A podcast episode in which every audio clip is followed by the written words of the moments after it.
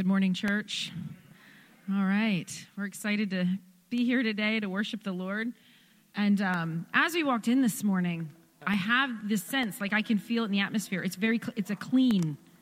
There's like this sense of of openness, this sense of space.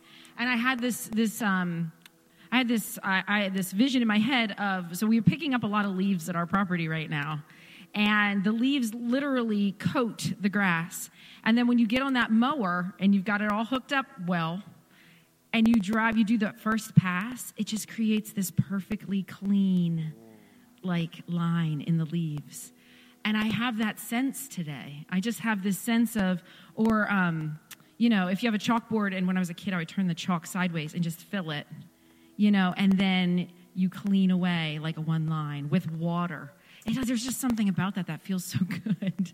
And I had that sense this morning, this sense of openness and this sense of unencumbered is the word that kept coming to me unencumbered. And so I'm excited. Um, I feel like there's a sense of joy. Um, and that joy and, and like just happiness, laughing in the face of trial, in the face of hardship. It's just, I love to do it because I just think it makes the enemy so mad. I just think it makes him so angry, and he doesn't even know what to do. He doesn't know what to do. Um, and so I have that sense today of celebration and joy in this really open and unencumbered space that God has prepared for us. Amen. Amen. We'll stand to your feet this morning. We're going to do a call to worship together. It's out of Psalm 7. And as we were praying this mourning back there, it was we're going to turn our morning into dancing. I'm trading it in, guys, today. I'm trading in all the anxiety, the fear, the worry, the care, the concern. Guys, I'm trading it in for joy and for dancing. Because we're going to be, the Lord is here. Amen. The Holy Spirit is here. His presence is here. That's why we gather together in His presence, because collectively, His presence is here with us. And I'm so excited for what He's going to do this morning. So we read out of Psalm 7 uh, verse 17, just one verse this morning. Let's read it together on the count of three, and then let's have some joy together. Amen? All right, one, two, three.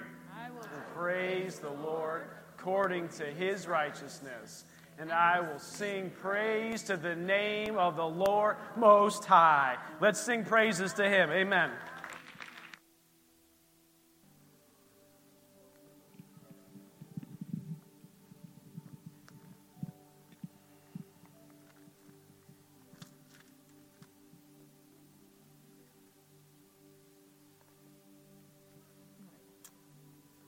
Want to read a scripture here out of Psalm 34. It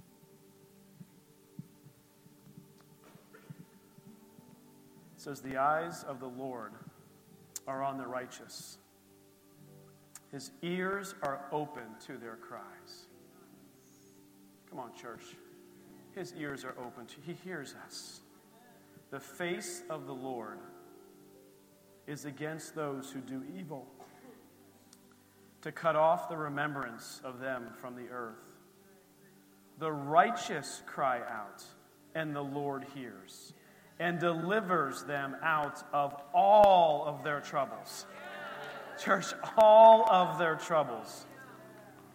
The Lord is near to those who have a broken heart and saves such as have a contrite spirit. Many are the afflictions of the righteous, but the Lord delivers him out of them all. He guards all his bones. Come on, guys. Not one of them is broken. Evil shall slay the wicked, and those who hate the righteous shall be condemned. But the Lord redeems the soul of his servants and none of those who trust in him shall be condemned. Thank you, Lord. Not one shall be condemned who puts their trust in him. And as we get ready to take communion this morning, it is a sign, it is a, a symbol of our trust is in him and him alone. Not in a government, not in a job, not even in a family member. our trust completely and totally in Him and in Him alone. That song we just sang, it's like a reminder to ourselves. You are worthy.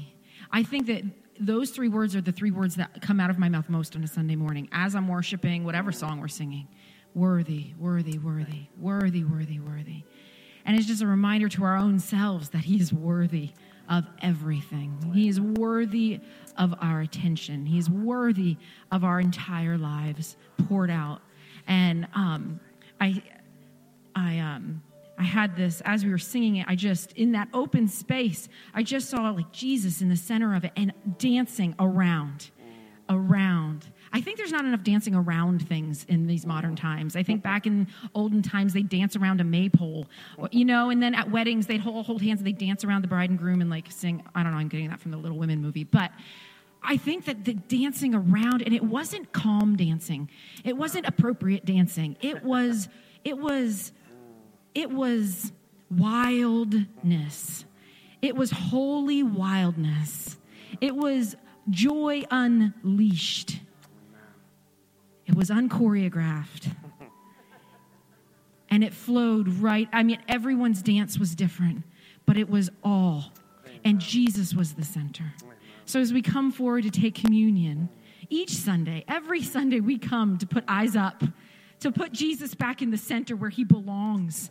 And can we just begin to put into practice things in our life, put to death those things, and then put into practice those good things that keep him there? Let's keep him there. So this morning, as we go come to take communion, um, you can go to any one of the three tables as makes sense, but this is a one way aisle coming down these two side aisles. We like to try to keep it one way, and one way down toward the back, and then you circle around to your seats. And there's two cups. Bottom cup has the cracker, top cup has the juice, and that way you just have to take one, one thing. So um, we're gonna we're gonna move out of your seats and and take your elements. Hold on to them and we'll come back up and we'll partake of communion together. And we're going to remember Jesus. We're going to remember that He is the center Amen. of it all. Amen. Amen. Okay, grab your elements. Thank you, Lord. Thank you, Lord.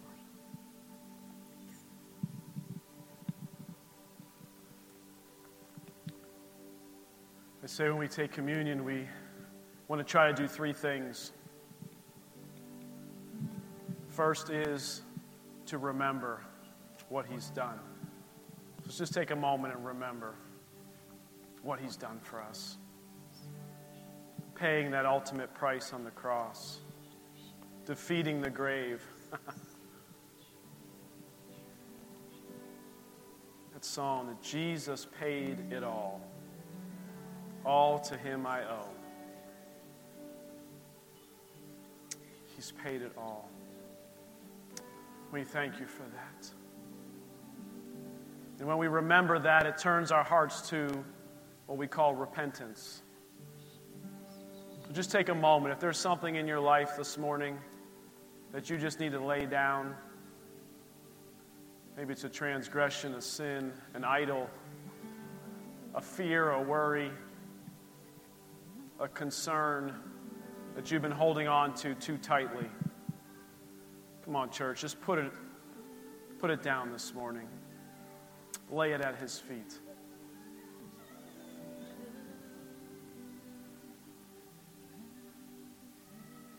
Thank you. Thank you, Lord. And it's also a time to rejoice, to thank him, to worship him to dance, to be full of joy. I love that unchoreographed dance. So we rejoice this morning as well for what you have done. Thank you, Lord. Father, we thank you for sending your Son. We thank you for the sacrifice, the ultimate sacrifice of love. We thank you for the power of the resurrection, the power that is in the resurrection. We thank you for it in Jesus' name. The Bible says in 1 Corinthians, For I received from the Lord that which I also delivered to you. The Lord Jesus, on the same night in which he was betrayed, took bread. When given thanks, he broke it, and he said, Take, eat. This is my body, which is broken for you. Do this in remembrance of me. Let us partake.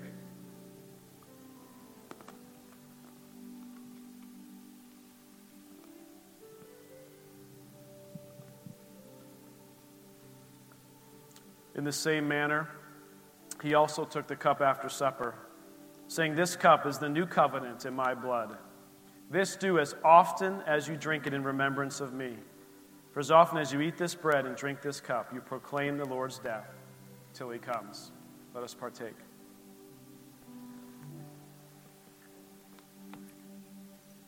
Father, we worship you. We thank you. We give you all the honor all the glory. Worthy, worthy, worthy is your name.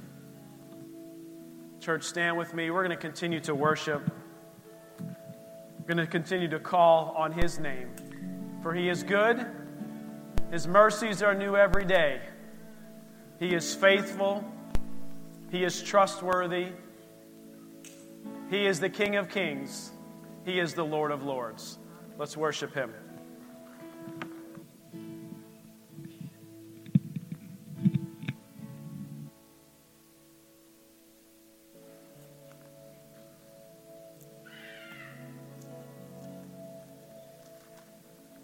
as as we were singing that, even that last, those last words, Lord reminded me or showed me a couple things. I'll get there. Give me a second. uh, he reminded me of Matthew 11. It says, Come to me, all you who labor and are heavy laden, and I will give you rest. Take my yoke upon you and learn from me, for I am gentle and lowly in heart, and you will find rest for your souls. For my yoke is easy and my burden is light.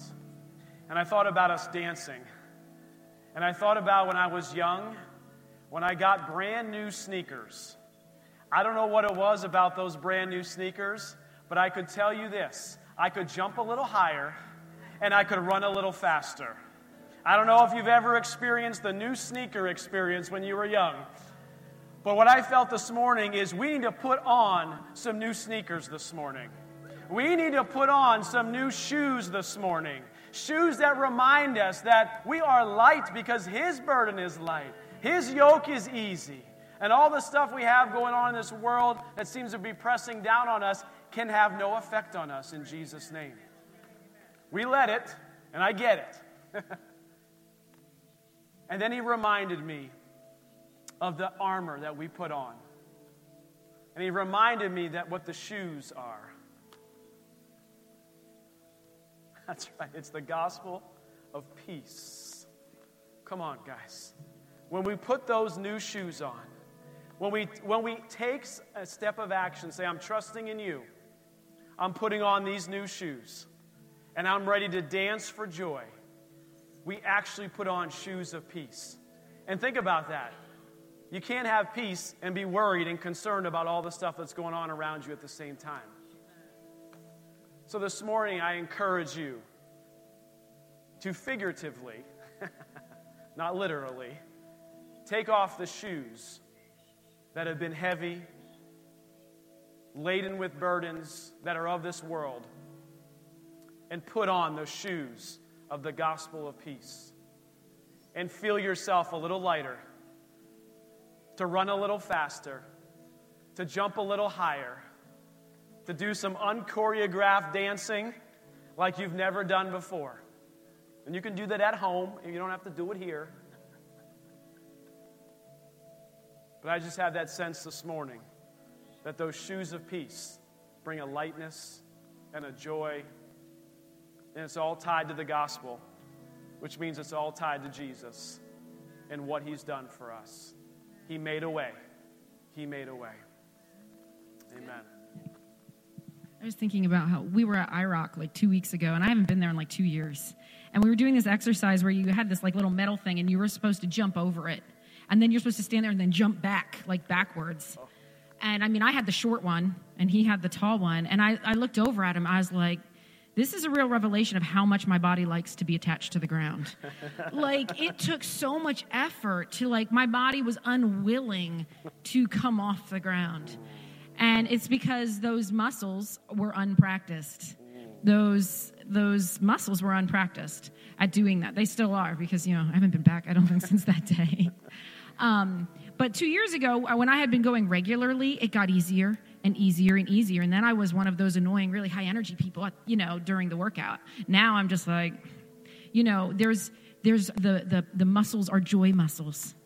Our joy muscles. When we don't when we don't use them, they get weak and they get out of practice and um, and then those burdens they come on like they come on quicker and heavier it feels like um, i think so much sometimes we can hyper spiritualize things but i think so much of life is just habits habits of thinking habits. Do we have the good habit of running to the lord in prayer? Do we have the good habit of laughing in the face of obvious obvious baits of the enemy? Like the, the really the obvious ones.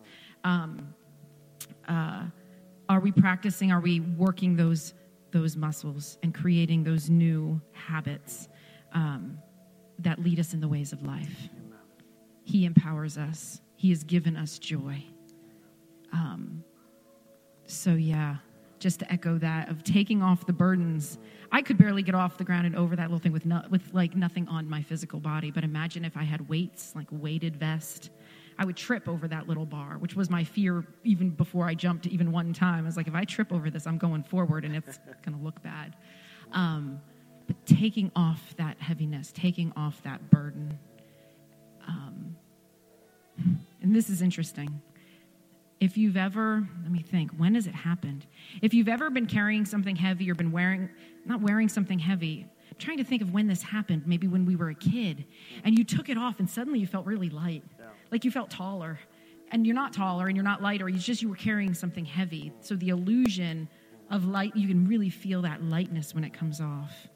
So that's what the lord wants to do every moment every day he cares for us so much and just last night andy said to us what did he say he's like i know for a fact that the lord's love for us is bigger and greater than what we know and that we are hard on ourselves we're harder on ourselves than he is on us he is gracious and kind and merciful so he's the burden lifter, the Amen. burden lifter, the burden bearer this morning, Amen. so that we can have great joy. Amen. Amen. We're just going to close this time of worship just in a quick prayer. Heavenly Father, we thank you. We thank you for being here with us through your Holy Spirit. Thank you for your presence to heal today, your presence to restore. Father, we thank you for your Son. Father, our eyes are focused on you, our hearts focused on you. We thank you, Lord, that your yoke is easy and your burden is light. So, Father, we rejoice this morning. We give you all the honor, all the praise, all the glory. For someday we will be worshiping in heaven.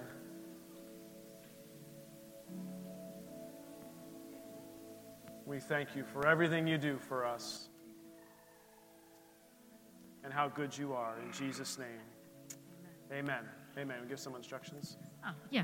So as we dismiss to greeting time, um, Kid Corner is open. Kids, if you know your bag, go ahead and grab it. If you're a guest, we have sermon bags for kids, toddler through sixth grade. It's a bag filled with some goodies to help them stay busy during sermon time. Um, we also have sermon notes. Those are for them to fill out or draw on or whatever and take home. We also have our offering buckets up here. If you have an offering, please bring it up uh, during greeting time. And then I will call you all back to order uh, with announcements um, in about, I don't know, five, ten minutes. Yeah?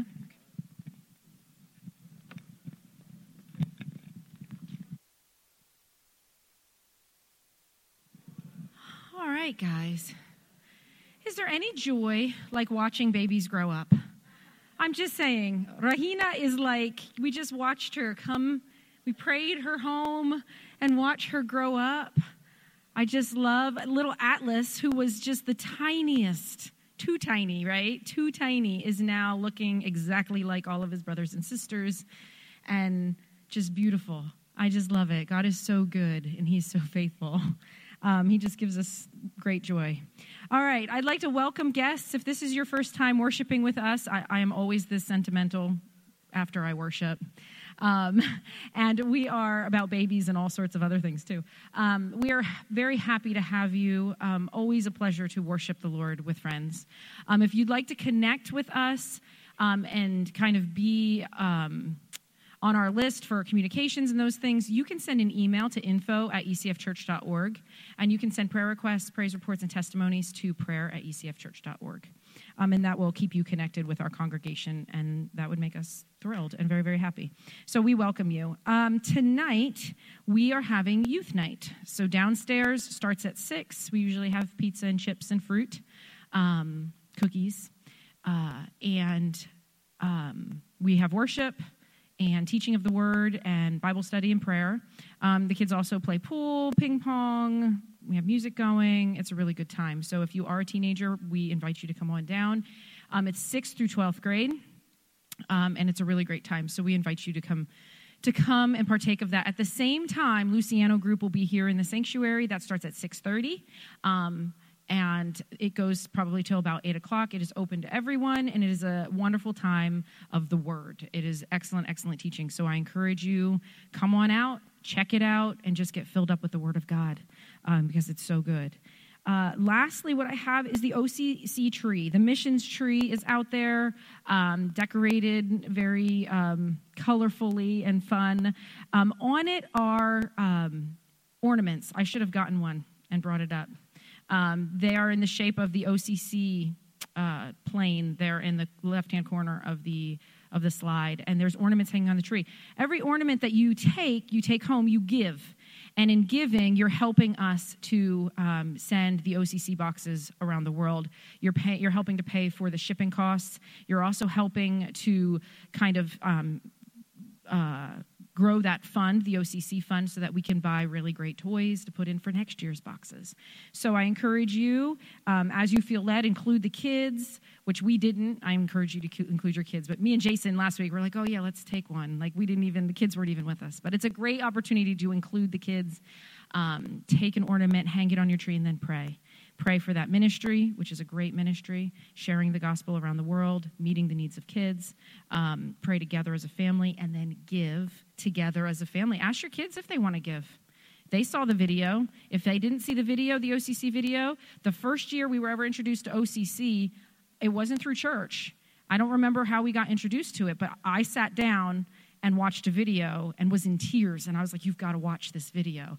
Then I pulled my kids. I was like, You got to watch this video. And that year, our family packed a couple shoe boxes and participated in it. Then the following year, I think we learned about the big packing party over at Grace Church. So um, we've been involved with OCC for a lot of years. But if you haven't watched the video, or if your kids haven't watched the video, go online and watch the uh, the Operation Christmas Child video because it'll it'll really show you the impact that this ministry has globally um, in, in um, spreading the gospel and meeting the basic needs of, of kids. So I encourage you Watch the video, include your families, grab an ornament, and make sure when you give in your envelope, mark it OCC. That way we know. And that's what I have.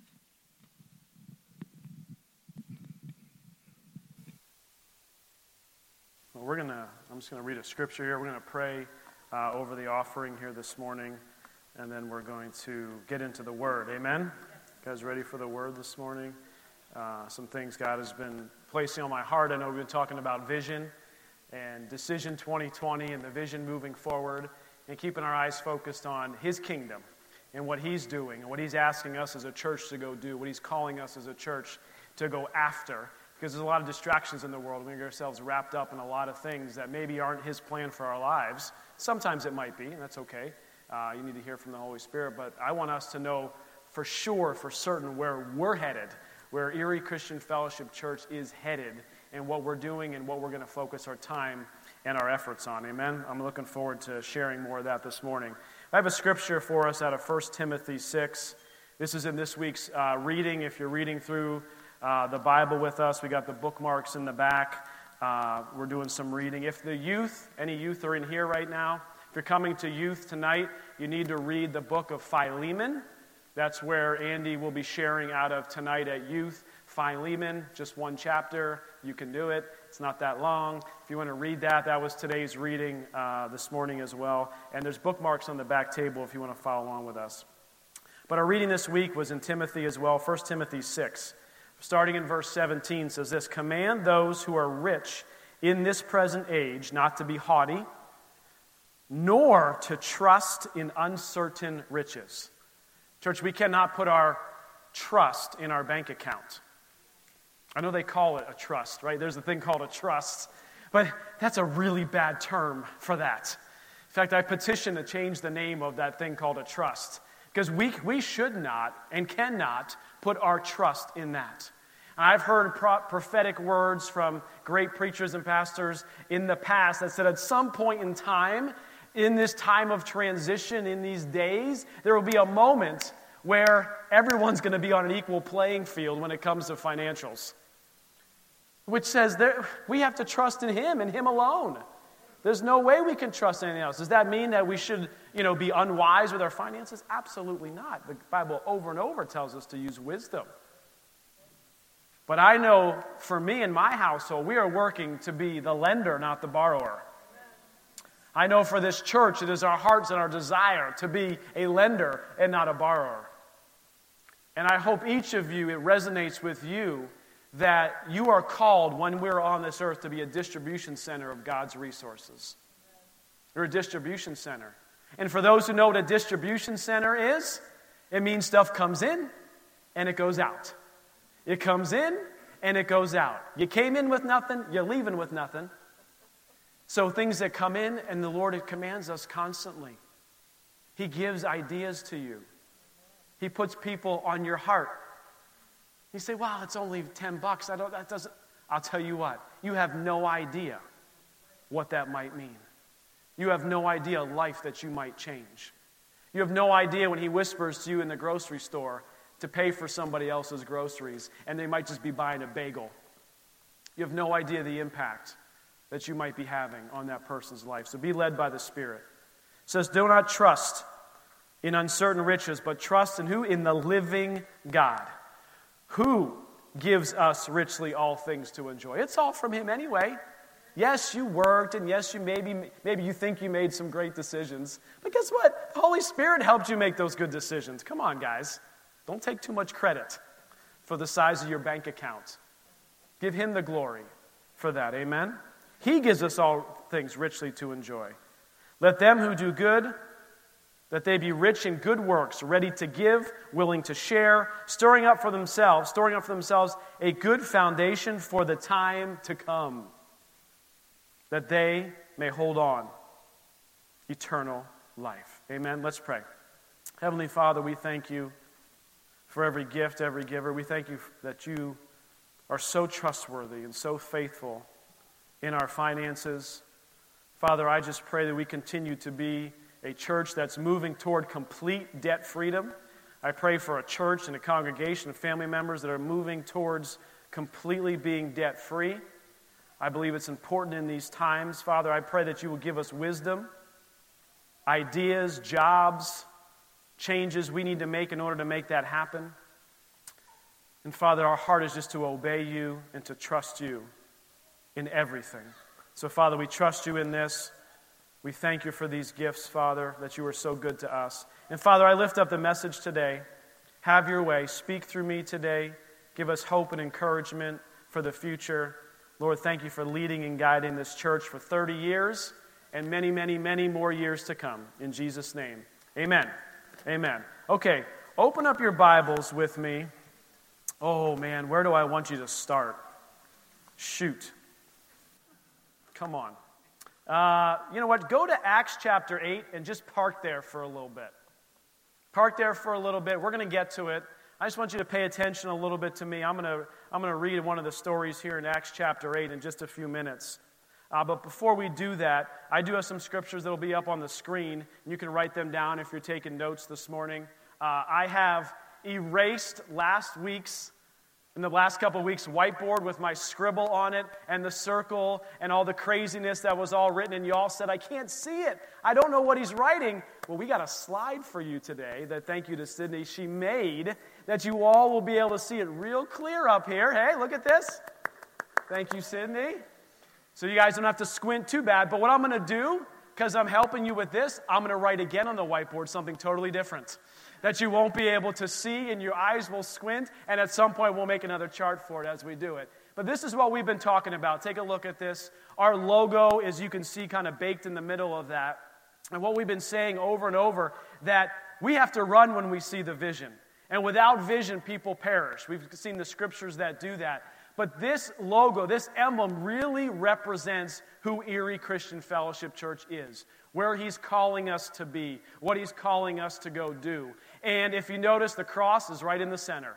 The cross is in the center. Jesus Christ, His Word, the Word of God, is in the center of everything that we do.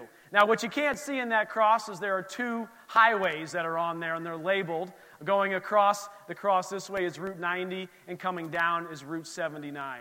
And I'm not going to relive all that or retell that story, but the Lord had showed me all the different places that we lived on the map in northwest Pennsylvania, and they came to make a cross. And I believe that Erie Christian Fellowship Church is called to meet northwest Pennsylvania across Route 90 and down Route 79. And we start talking about all the things that we need to participate in. And we have these four major platforms, these foundational four things that we are focused on that we want to see happen. And if you remember last week, I gave the example if you're a Penn State fan, when you, when you go to Penn State or if you've been to Penn State football game, they say, We are, and people say, Penn State. So, what I want us to start being able to do is when we hear the word we are, there are things that we can begin saying. We are, of course, Erie Christian Fellowship Church. We are a family church. We are reaching a million souls for Jesus Christ. These are the things that start, should start rolling off your tongue when you start hearing and thinking about Erie Christian Fellowship Church. Well, today I want to get into another one that is, we are seeing the lost saved. We will be seeing the lost saved. And I don't know how we're going to reach these million people and how it's going to work, and if that participation and partnership means things that I think it means, but it might mean something different. But I truly see many communities of believers all parked all along routes, not literally parked on the side of Route 79. That's when the snowstorm happens, okay? We live in Erie. No, what I'm saying is I just see community after community after community all across northwestern Pennsylvania and down Route 79, not like literally on the highway, but encompassing that area. And I truly believe that as we see that happen, I don't know exact details of what it looks like yet, but as we see that happen, the light of the gospel of Jesus Christ will begin to illuminate the darkness that surrounds in northwest Pennsylvania. And that's what I believe the Lord was showing us. And then I got a random call one like Friday afternoon from someone in our church who said, Pastor Jason, I have to tell you, I had a vision and I had, it was like a beacon of light was coming out of Erie, Pennsylvania, and it was just encompassing all of the darkness that was around northwest Pennsylvania. And I was like, well, praise the Lord. Confirmation in Jesus' name. Thank you, Lord, for giving us confirmation.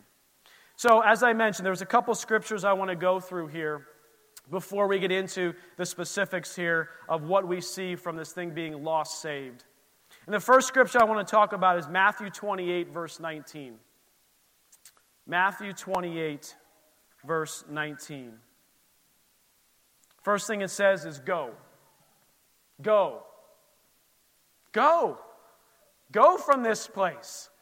Yes, this is our church building, but this is not the church. This is a church, these are church seats, but this doesn't constitute the church. These four walls, this property of 13 acres, albeit beautiful, does not constitute the church. We are the church. And what he is calling us to do is to go. He's calling each and every one of us in different capacities to go. To go and do what? Go, therefore, and make disciples. And on that, Grace, if you can go back to that vision slide, go therefore and make disciples. This lives transformed is what I believe and I'm going to explain it. We'll probably take at least one week on what does it mean to make a disciple. What does that look like? What does that feel like? What does it mean if you're a parent doing it? What are you doing with your friends? And what does it mean? But I can tell you, it, one, number one, it takes time. It takes intentionality. It takes effort. Seeing a life transformed is more than just praying the prayer to see them lost saved. There is so much that goes in to that top right hand corner that I'm going to begin covering in future weeks. But in order to get there, in order to be a disciple, Grace, go back to the scripture, in order to be a disciple, you have to first come to know Jesus' saving grace and power. You must first be saved before you can go and have your life to be completely transformed. A life transformed without Jesus is not a life transformed. You may think it's transformed, you may do a lot of self help. You may do all these great things and watch TED Talks and listen to all these great things and be able to feel better. But a true life transformed is everything to do with Jesus Christ. Amen. Everything. So, therefore, to go and make disciples, we have to see the lost saved of all the nations, baptizing them in the name of the Father and the Son and of the Holy Spirit. Next verse, 2 Peter, verse 3. What is God's heart? What is God's will? He commands us to go. He commands us to share the gospel message in word and in action. He commands us to go make disciples. He commands the church to be the church and to do that. Why does He want us to do that? The Lord is not slack concerning His promise, as some count slackness, but is long suffering towards us Oh man, church, he does not give up on any one of us. Amen.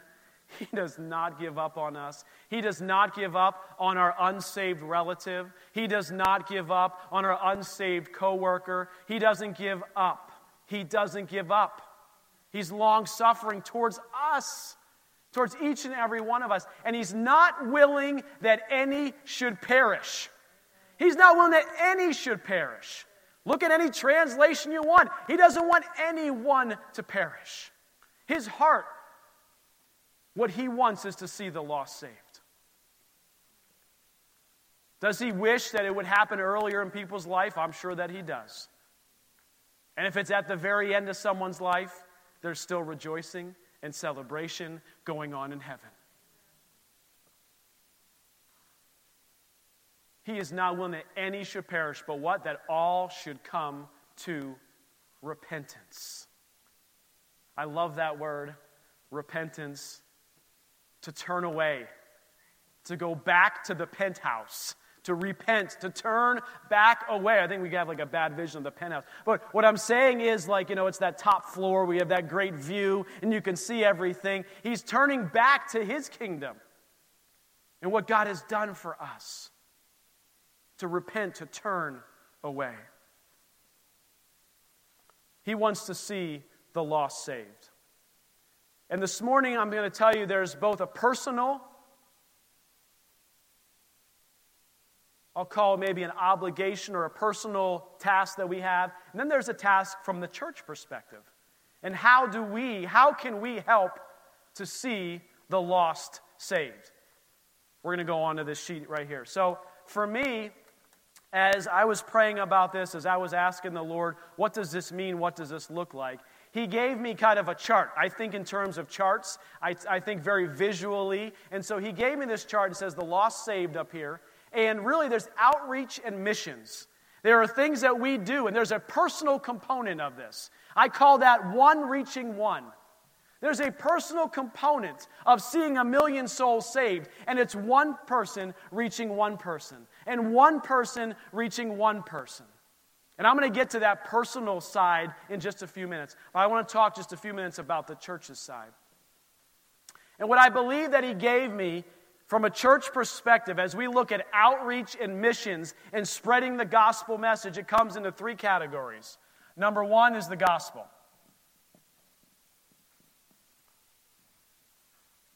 I know you can't read it, my handwriting is sloppy, but it says the gospel.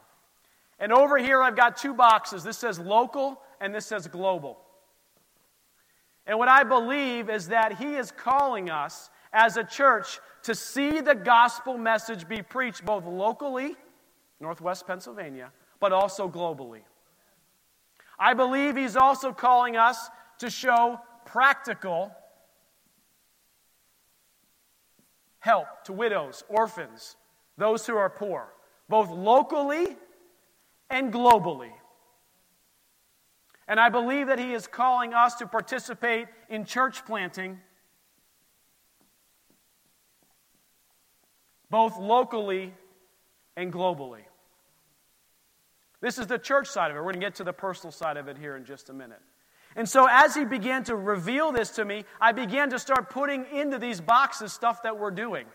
And I begin to say, Lord, is there something more we should be doing in some of these areas? Is there something more that should happen? And the first one up here is the actual church, us, the gospel, seeing it in a local, the church, is I need to equip you to do it. One of my primary responsibilities is to equip you to share the gospel message, to encourage you, to exhort you to go do it. And we're going to get to that in a minute. But the gospel message locally, if you don't know, we do a lot with the city mission. Remember that partnership on the outside, around the circle of that, that logo that I showed you? There has to be a partnership. We personally are not all going to be able to reach Northwest Pennsylvania and the, and the globe with the gospel message all by ourselves. There has to be partnership. Well, we worked with the city mission. And the city mission, what I realized, is both practical and sharing in the gospel message. And we work with the Women's Care Center. But what I realized recently is that there was a gap here of practical help to our local community. And I know we did OCC boxes. That's kind of the global practical help. It's also sharing the gospel. So, OCC, these boxes, you know, I encourage you to go get one of those things on the way out. It fits the mission of where ECS ha- ECF needs to be. It's sharing the gospel globally, it's sharing practical help to those in need globally. What I realized here is that practically, yes, we help the city mission, but there's a lot of things that we still can do as a church in Fairview, in what I would call probably one of the most wealthiest, well, it is the wealthiest county in Erie, or district in Erie County, but even in Pennsylvania, there is so much that we can do to affect the Erie County that we're in. And to be honest, I was praying, like, Lord, what can we do? What can we do? And I got nothing. But guess what? Someone in our church got something. And she came up to us and she said, You know what? I really feel I am ready to lead and to help drive and coordinate a food drive for this local community, and I want ECF to participate in it. And I said, Amen.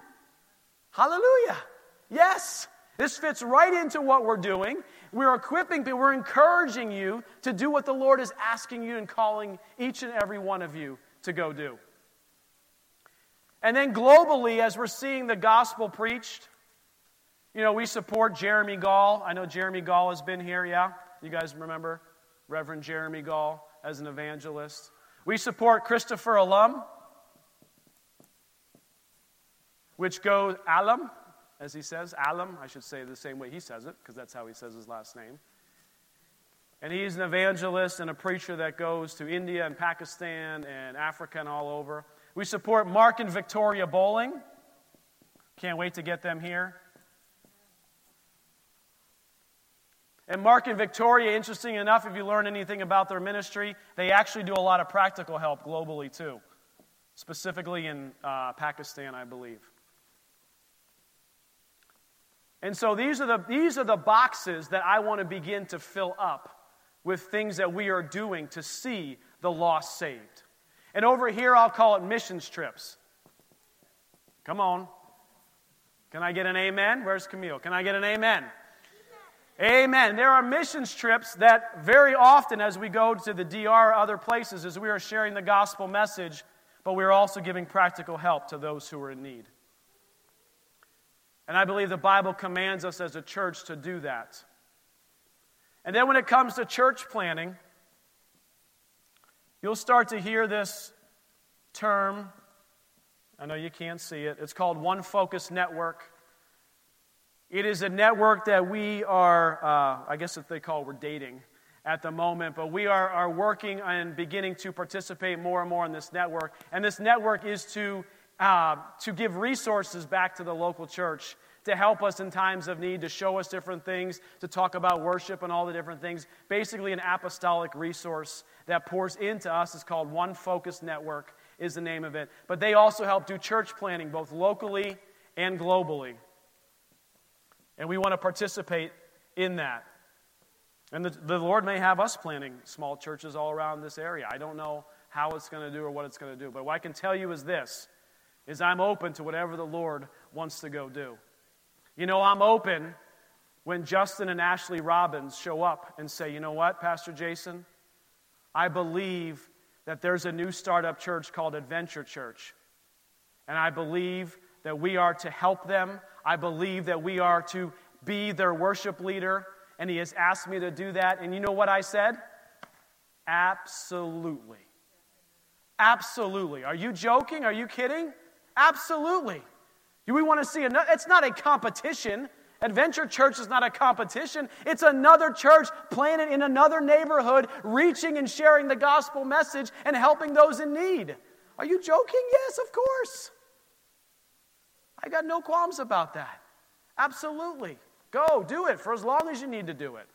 We'll miss you. I miss them. She comes to women, right? They're still connected. But absolutely, we want to see churches planted.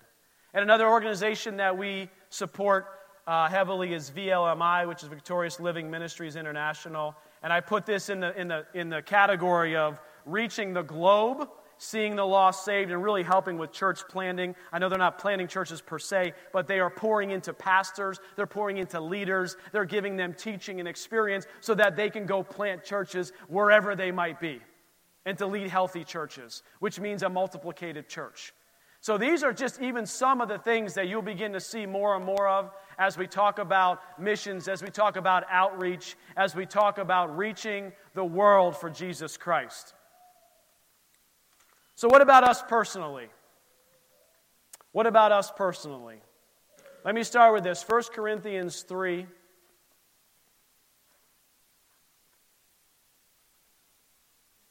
Starting in verse 5 says, Who then is Paul and who is Apollos? but ministers through whom you believed, as the Lord gave to each one.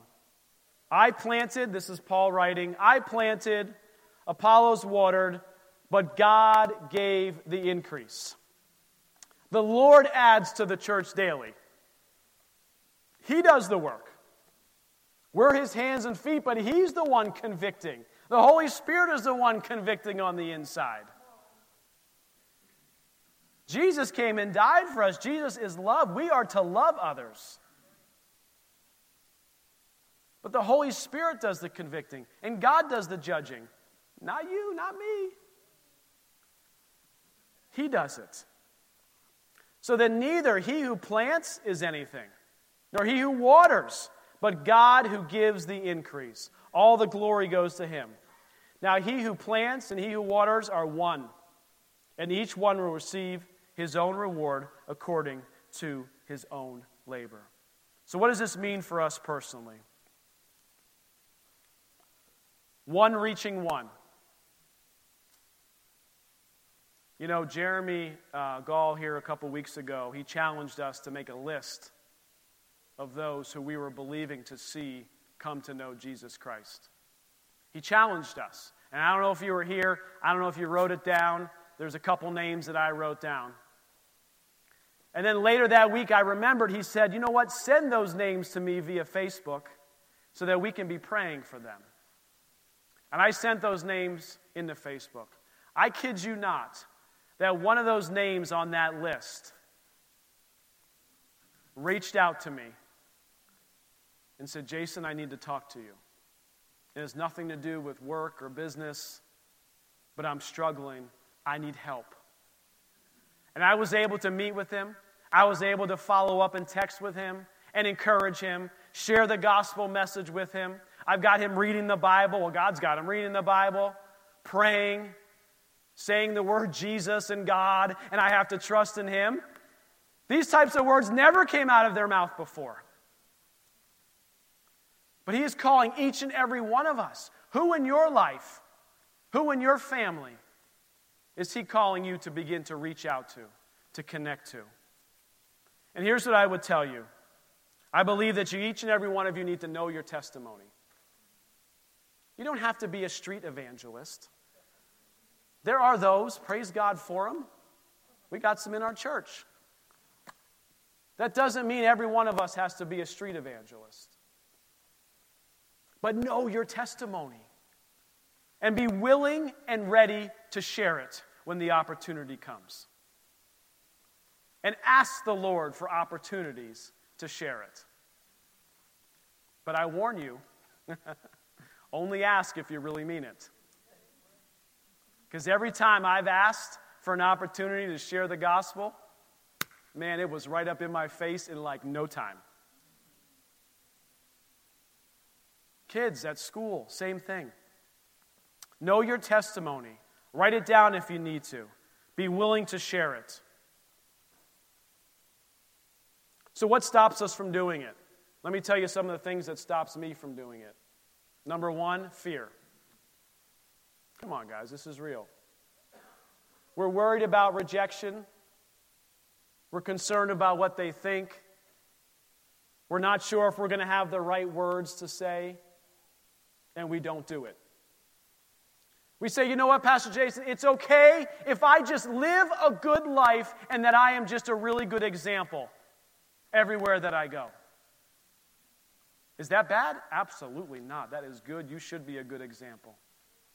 But at some point, somewhere, that person has to hear about Jesus Christ. And the only way that somebody can hear about it is if someone tells them about it. And God may have you in that person's life because He wants you to go tell them about Jesus.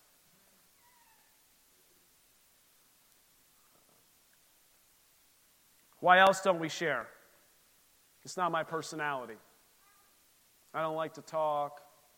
I'm not, you know, gregarious, if that's the right word. I'm not super outgoing. You know, I just, I don't, it's, it's my personality. Nowhere in that scripture where it says go and make disciples does it give an out for a personality conflict. Don't see it. Can't find it. Yes, he gives gifts. He has fivefold ministry. There's all these things. There's the, the office of the event. I'm not saying you're all in the office of the evangelist, but I'm saying each and every one of us needs to be ready to share the testimony. And when the opportunity that God makes for us to share it, we need to share it. What if they say no? What if they reject it? That's okay. You keep doing it. You keep sharing it. They say the average person hears the gospel like seven to nine times before coming to know the Lord. So if they say no, you just say, Man, I was just one of the seven. I can't wait until number seven or nine gets to them. And you know what? The time you share, you might be number seven. And then you can rejoice and be happy and be glad and begin to take them to the life transformed more than just a prayer. That's why I believe it's so important that as we share the gospel, this one reaching one, it is, an, it is relationship involved. I mean, yeah, you can go up to somebody and there's a different gifting for that. And I know some people have it and they can just catch somebody, share their testimony, and they get someone saved. But for the most of us, the majority of us, I would say it comes in relationship. And if you have zero relationships with non Christians, then you are giving yourself zero opportunity to share the gospel with someone. And I know the Bible says surround yourself with those who are like minded. Don't be, you know, don't be, uh, what's the word, with the world. What's that? Friends with the world and all this other stuff. Well, Pastor Jay says don't be friends with the world. Okay, I get it. What it's saying is don't let them have more influence on you than you have on them. And be careful of that and watch for that. But we have to have relationships with those in our neighborhood, at our workplace. They need to know who to call when the proverbial you know what hits the fan. Come on. They need to know. They need to know. Some of us have lost compassion for others. Yeah, we don't want to hear that. Yeah. But we have. I have sometimes. I have to remind myself, Lord, you love these people. And you can say, whatever these people means to you, that's okay. I won't fill in the blank. Whatever these people are. But he loves them. It was that none should perish. His heart is for all of them. The battle is not against flesh and blood, they're not your enemy. God wants them to know his saving grace as well. We need to see every person as valuable and needing Jesus. I believe another, I'll call it excuse that I have, that we all have, is apathy or distraction. We get distracted with our own life. Life is busy, life is challenging, life has issues, life has situations. And sometimes, some of us, including me, get so wrapped up in our own life, we are missing the opportunities to share the gospel and they're flying right past us. And there are seasons where it's more focused on ourselves, I get that. And there are seasons where we have to lift our head up sometimes and put aside the distractions of this world and know the real reason why we're here. It's not to live in a nice house and to have a nice car and have food on the table. That is not the reason we're here. We are here to be his hands and feet. We are here to go and make disciples of all the nations. We are here to see his kingdom expanded. We are here, we are to see the lost saved. If we don't tell them, who's going to tell them? We want Erie County, yes, Lord, let's see Erie County saved. But if none of you ever shares the gospel, guess what? It's not going to happen. Each and every one of us has to do it in our way as the Lord leads. I think another, another reason why we don't do it is we have a bad theological view of hell.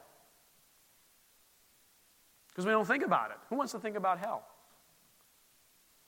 Let me read a scripture to you out of Luke 16, verse 22. I'm going to read uh, 20 actually to be on the screen. You can follow along. I know you're in Acts chapter 8. I haven't forgot. I get it. We're there. We're going to get there. Just a minute. So it was that the beggar died and was carried by the angels to Abraham's bosom. The rich man also died and was buried. And being in torments in Hades. This is seeing a vision of someone who is being in torments in Hades, in hell. He lifted his eyes up and saw Abraham afar off and Lazarus in his bosom, and then he cried and he said, Father, Abraham, have mercy on me. Please send Lazarus that he may dip the tip of his finger in water and cool my tongue, for I am tormented in this flame. This is a picture of what is going to happen for all those who do not know and have not made Jesus Christ their Savior when they pass from this earth. This is terrible. This is awful. I don't want this for anyone. But we have this, I don't know what our theological view of hell is, or it's going to be just not this great place. We don't want to think about it. We like to think about heaven. But this is the destination, this is where people will go. I don't want anyone to go there, even my worst enemy. But Abraham said, Son, remember, that in your lifetime you received good things, and likewise Lazarus evil things, but now he is comforted and you are tormented. And besides all this, between us and you, there is a great gulf fixed, so that those who want to pass from here to you cannot, nor can those from there pass to us. The finality of that statement is sobering. The finality of that statement is sobering. There's no, well, maybe there's a second chance sometime down the road. Bible doesn't teach that.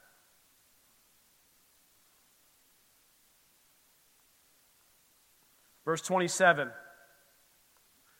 So he's basically saying, well, if that's the case, I beg you, therefore, Father, that you would send him to my father's house. For I have five brothers, that he may testify to them, lest they also come to this place of torment. The crying out of someone who didn't make that decision while they were here on earth, begging us, those who are here, those who know Jesus, to go out to see the lost saved. To have those difficult discussions and to put those fears aside the fear of rejection, the fear of, well, it's just not my personality, the fear of, well, I just live a good life and they'll see Jesus in me. That's great. But at some point, at some point, you have to ask them the question Have you made Jesus Christ your Lord and Savior? Do you know what that means? Let me talk to you about that.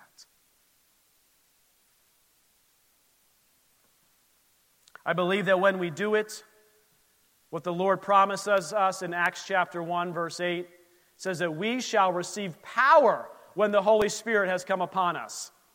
Power when he has come upon us, that you shall be witnesses to me in Jerusalem and in Judea and Samaria and to the end of the earth. Dunamis power. Who says they're getting me a t shirt with dunamis? I remember somebody had just said that to me. I love the word dunamis. I think it was Ryan. Where's Ryan? He's not here today. Dunamis power. I love that word.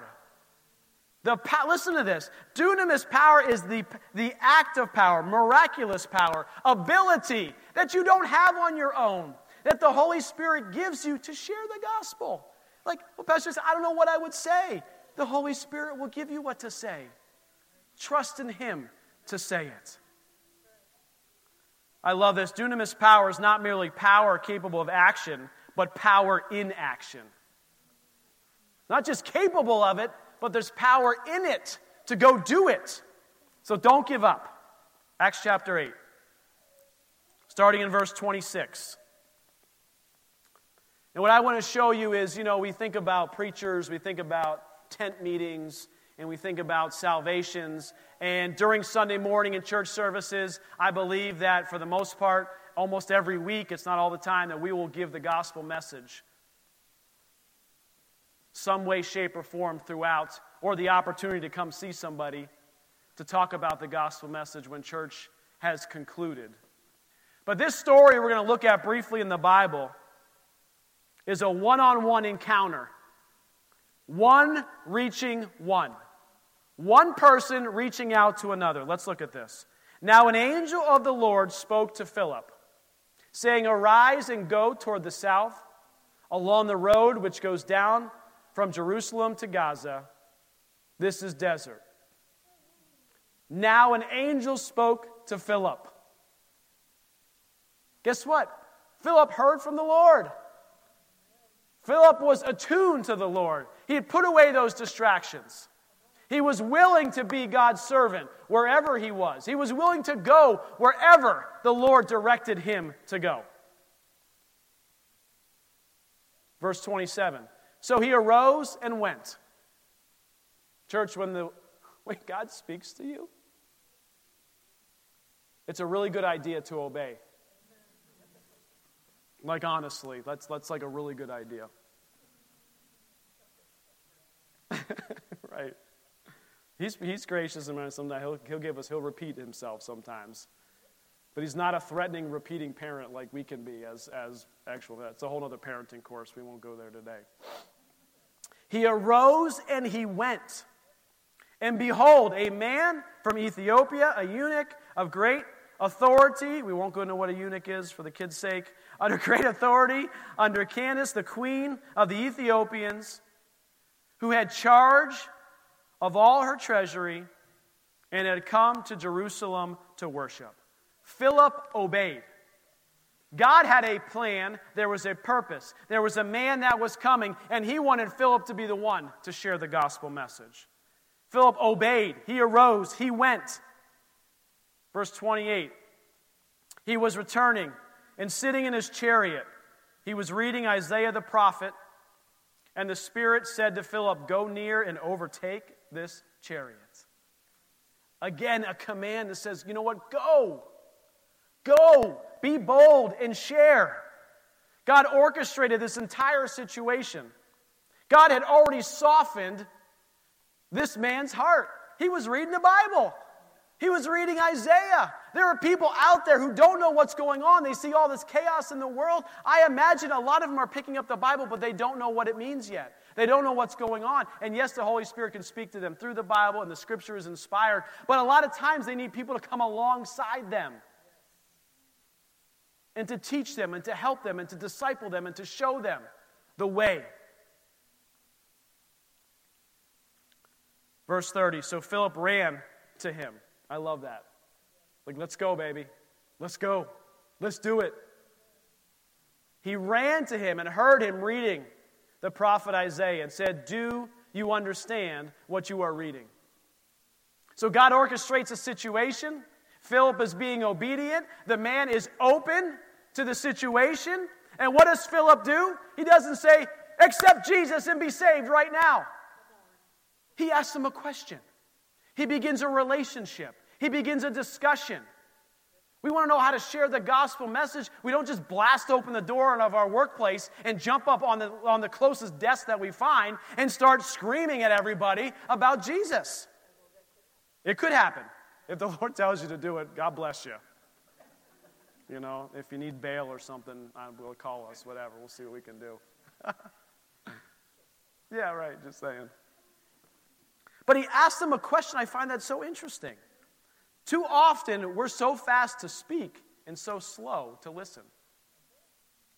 What are they really asking? What do they really want to know? How can I help guide this conversation? And he said to, and then he said this, verse 31. How can I unless someone guides me? The question was, Do you understand what you're reading? And the Ethiopian said, how will I know unless someone helps me, unless someone guides me? There are people out there who need our help. There are people out there who are desperate for answers. Have you not noticed? Millions upon millions upon millions of people who are confused, who are lost, who are hurting, who are turning to drugs and to alcohol and to everything else they can find to bring comfort, and they will not find it. But they're searching. We talk about as we get close to this tra- time of transition and the Lord's return that there's going to be a great awakening, a great revival. It's because there's going to be stuff going on that people are going to be scared and they're going to say, What do I do? Where do I turn? And then this becomes our opportunity of a lifetime to see a great revival occur. But we have to be willing to open our mouths and to say something. How can I unless someone guides me? And he asked Philip to come up and to sit with him. He invited him in. Amen. Verse 32. The place in Scripture which he was reading was this He was led as a sheep to the slaughter, and as a lamb before its shear is silent. So he opened not his mouth. In his humiliation, his justice was taken away. And who will declare his generation? For his life is taken from the earth. So the eunuch answered Philip and said, I ask you, of whom does the prophet say this? Of himself or some other man? So look at this. He invites them in. They begin to ask, they have a discussion back and forth. Explain this to me. What's going on here? What does this mean? What's going on here? Verse 35. Then Philip opened his mouth. Come on, church. Come on, church. Then Philip opened his mouth, and beginning at the scripture, he preached Jesus to him. At the right opportunity, at the right time, after the right question, when the man's heart was ready, the Holy Spirit prompted Philip to open his mouth and to share the gospel message.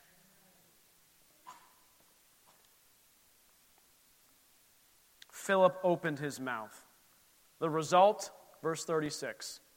Now, as they went down the road, they came to some water, and the eunuch said, See, here is water. What hinders me from being baptized? Let's go, baby. He's like, All right, I'm in, let's go. Then Philip said, If you believe with all your heart, you may. And he answered and said, I believe that Jesus Christ is the Son of God.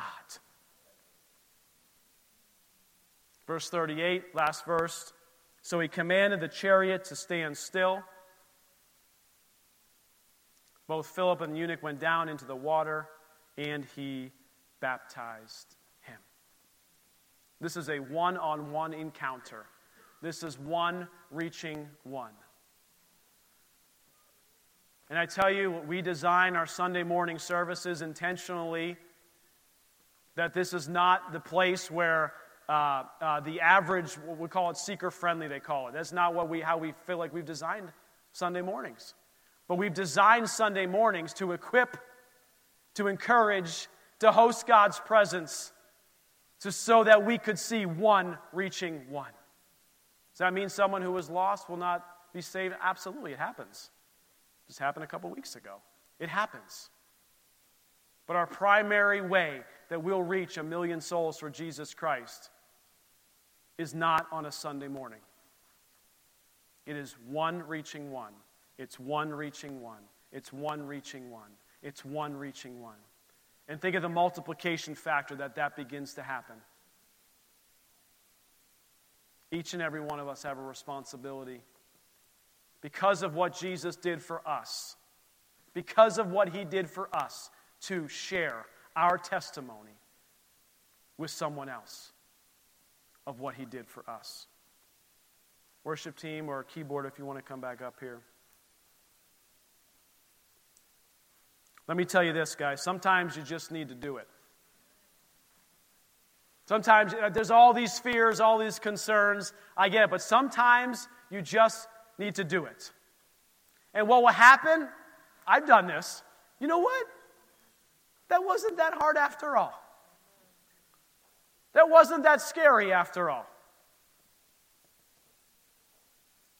I'm encouraging you be led by the Holy Spirit. Look for the relationships that God has placed in your life.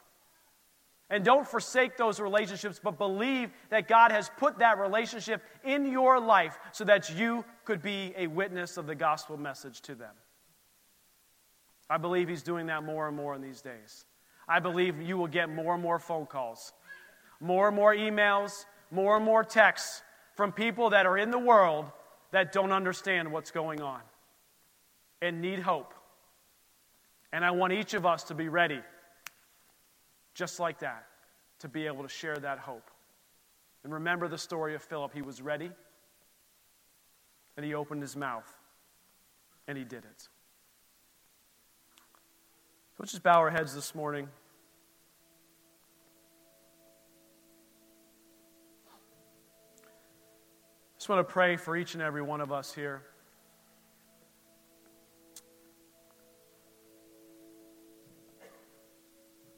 That we would sense that endowment of the Holy Spirit so strong, that dunamis power in our life, to give us the boldness, the confidence to do something that we feel like we can't do, been afraid to do, don't want to do, hoping that some pastor shows up someday to do it, delegate it to someone else.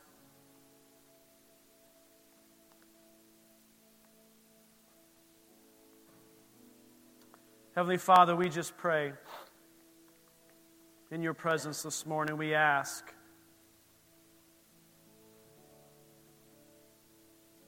We ask that you would encourage us to be bold for you, to encourage us to share what your Son, Jesus Christ, did for us. To live as a light and in truth and in action but to also, as we saw Philip do, open our mouths and to say and to speak our testimony and to share what God has done in our life. And Father, I pray for myself for opportunities. And Lord, I pray that each person would say that prayer as well.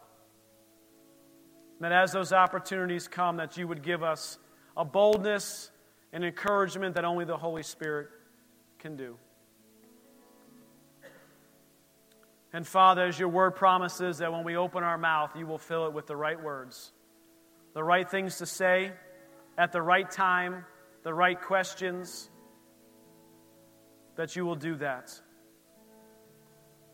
Because your will is that none shall perish.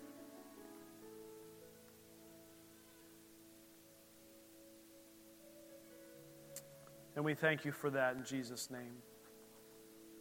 Just keep your head bow, heads bowed and eyes closed. If there's anybody here this morning who would say, Pastor Jason, that's great. I want to share, but I can't share yet because I have not made Jesus my Lord and Savior. I've not given my life to Him. I'm lost. I'm hurting. I'm helpless on my own, and I need a Savior. I'm a sinner, as we all are, and I need a Savior. If that's you this morning, I just want you to slip your hand up right where you are. Just slip your hand up if that's you.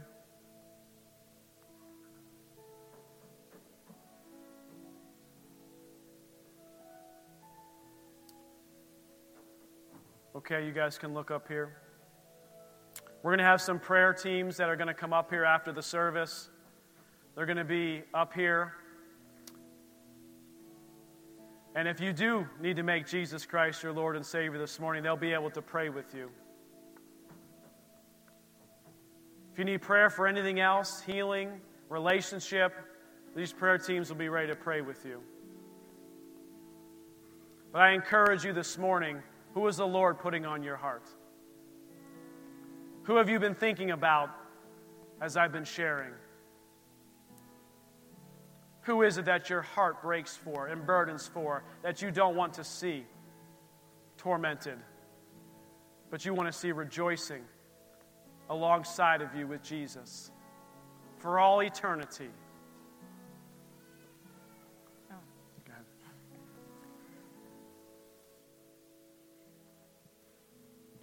I just wanted to come up here and share something. Um, I am not an extrovert.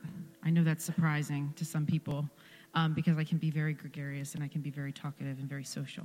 I walk this line, like literally on the line between introvert and extrovert. And I struggle with this.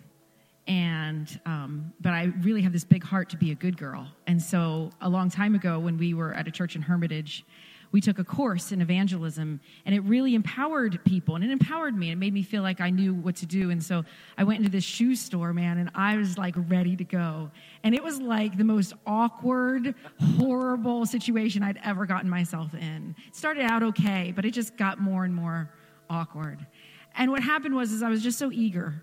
Just so eager to be a good girl that I just like got way out ahead of the Holy Spirit. And so if you like fast forward to um, sometime within the past three or four years, I was getting blood work done, and I think that I may have been pregnant with Maggie May. And the woman was taking my blood, and she was just overwhelmed and shocked, as many people are. You know, you're pregnant with your eighth baby. You know, like whoa, and and I I wanted to give glory to God because I don't like when people ra- like try to raise me up like I'm something that I'm not you know, like, you must be so patient. Nope, not really. Um, and so I, I tried to give glory to God and I tried to bring Jesus in the conversation, and it was so awkward again. Like, again, it was, it was really just, it felt so awkward and it didn't go well. And I left feeling so low. I mean, I was upset. I was mad at myself. Um, it brings tears to my eyes. I was just so upset with myself. Like, Liz, what is wrong with you? You're the most awkward person on the planet. And so I drive home and I walk into my house, and in my house, there are men bringing a freezer in from Lowe's, like a stand up freezer, and they're getting it down in our basement where it belongs. And somehow I come down just as this guy is talking to Jason about the situation he's in. I don't know how the whole thing came up, but he was in a position where he had to raise his grandchild because his daughter's boyfriend broke both of the baby's legs. And so, I mean, it's, we're talking like this, this horrible situation.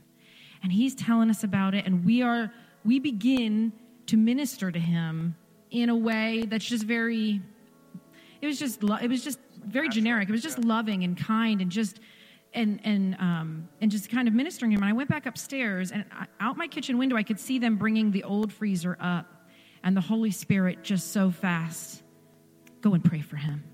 and it wasn't hard and it wasn't awkward. I marched right out there in my landscaping and stood in the weeds and said, You know what? I just want to pray for you. Would it be okay if we would just pray for you? Because you you have been given a huge assignment and you can't do it alone any more than we can do it alone. And he just, yes.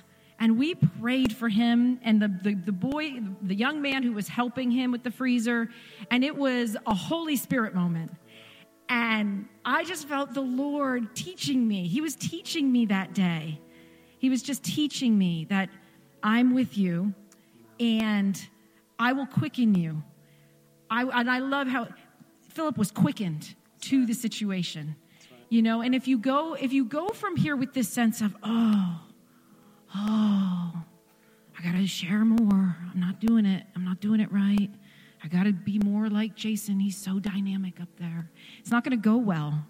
It's not gonna go well. But if it's always, it always comes back to trusting in the Holy Spirit, trusting in the Father, and being who He created you to be. And really, hear, being attuned to Him, hearing Him, and being willing to move and to act when He calls us to move and act. So, I don't know what the lesson there is, but there's no condemnation for those who are in Christ Jesus. And He has appointments for us. He has appointments for us to share the gospel. He has relationships in place already right. that I think about that phone call you got. I mean, you've been in relationship with that person for years. There's no mystery who you are and what you believe but you never had to preach it. You did live it. And when the time came when there was trouble, man, that person knew right who to call. Same person I would call if I was in trouble. Um, so there is this beautiful balance. There's no formula. There's no formula. We love to kind of try to take the Bible and turn it into a really set list of rules and formulas, and it doesn't ever work. It doesn't ever work. So go forth from here and know that we walk in relationship with a loving Heavenly Father. And there are assignments and there's missions He has for us and times He's appointed for us. And I don't want to miss a single one.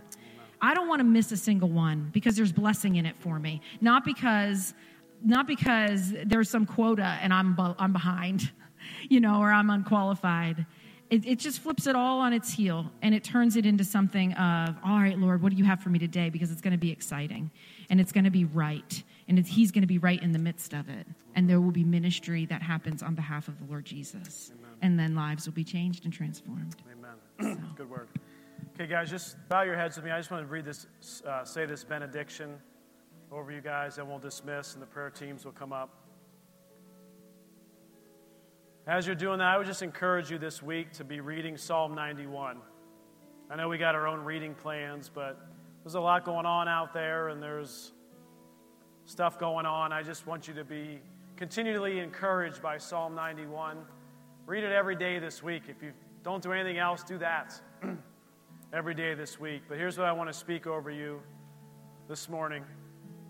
For this reason, I bow my knees to the Father of the Lord Jesus Christ, from whom the whole family in heaven and earth is named, that he would grant you, according to the riches of his glory, to be strengthened with might through his Spirit in the inner man, that Christ may dwell in your hearts through faith, that you, being rooted and grounded in love, may be able to comprehend with all the saints what is the width, the length, and the depth and the height, and to know the love of Christ, which passes knowledge, that you may be filled with all the fullness of God.